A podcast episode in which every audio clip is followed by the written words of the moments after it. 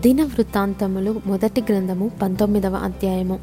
ఇది అయిన తరువాత అమ్మోనీల రాజైన నాహాషు చనిపోగా అతని కుమారుడు అతనికి మారుగా రాజాయను.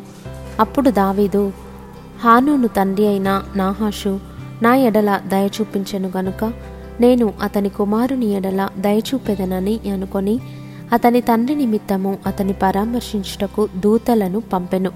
దావీదు సేవకులు హానూనును పరామర్శించుటకై అమ్మోనీల దేశమునకు వచ్చినప్పుడు అమ్మోనీల అధిపతులు హానూనుతో నిన్ను పరామర్శించుటకై నీ యొద్దకు దావీదు దూతలను పంపుట నీ తండ్రిని ఘనపరచుటకే అని నీవనుకొనుచున్నావా?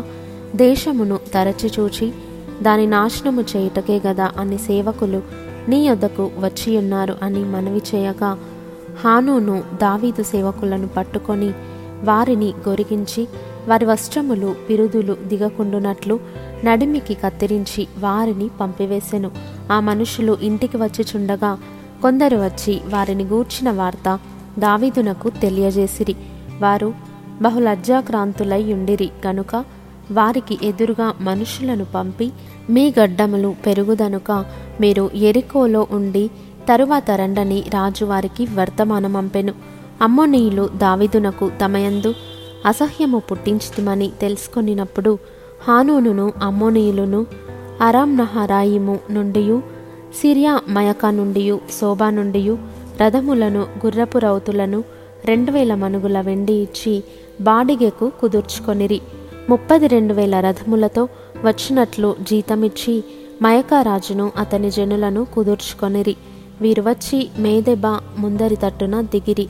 అమోనీయులు తమ తమ పట్టణములలో నుండి కూడుకొని యుద్ధము చేయుటకు వచ్చిరి. దావీదు ఈ సంగతి విని యోవాబును సైన్యములోని పరాక్రమశాలులనందరినీ పంపెను. అమ్మోనీయులు బయలుదేరి పట్టణపు గవిని యొద్ద యుద్ధ పంక్తులు తీర్చిరి. వచ్చిన రాజులు ప్రత్యేకముగా బయట భూమిలో యుద్ధమునకు సిద్ధముగా నిలిచిరి.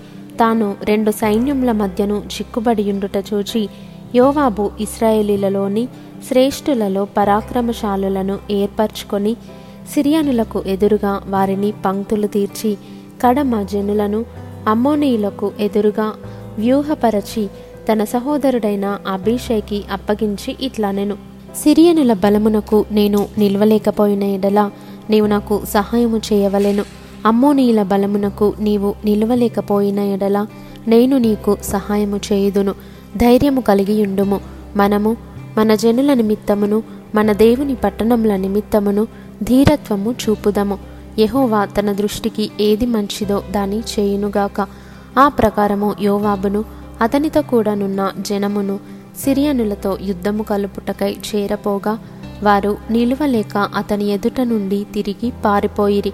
సిరియనులు తిరిగి పారిపోవుట అమ్మోనీయులు చూచినప్పుడు వారును అతని సహోదరుడైన అభిషయ్ ముందర నిలువలేక తిరిగి పారిపోయి పట్టణములో చొచ్చిరి.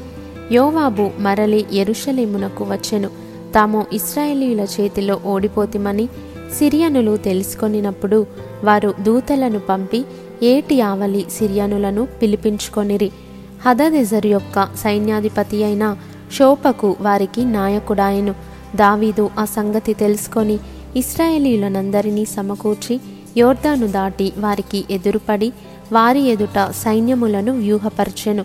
దావీదు సిరియనులకు ఎదురుగా సైన్యములను పంక్తులు తీర్చినప్పుడు వారు అతనితో యుద్ధము చేసిరి. అయితే సిరియనులు ఇస్రాయేలీల ఎదుట నిలువక తిరిగి పారిపోయిరి. తావీదు సిరియనులలో ఏడు వేల రతికులను నలభై వేల కాల్బలమును హతము చేసి సైన్యాధిపతి అయిన శోపకును చంపివేసెను. తాము ఇస్రాయేలీల చేతిలో ఓడిపోతిమని హదదెజర్ యొక్క సేవకులు తెలుసుకొనినప్పుడు వారు దావీదుతో సమాధానపడి అతనికి సేవకులైరి.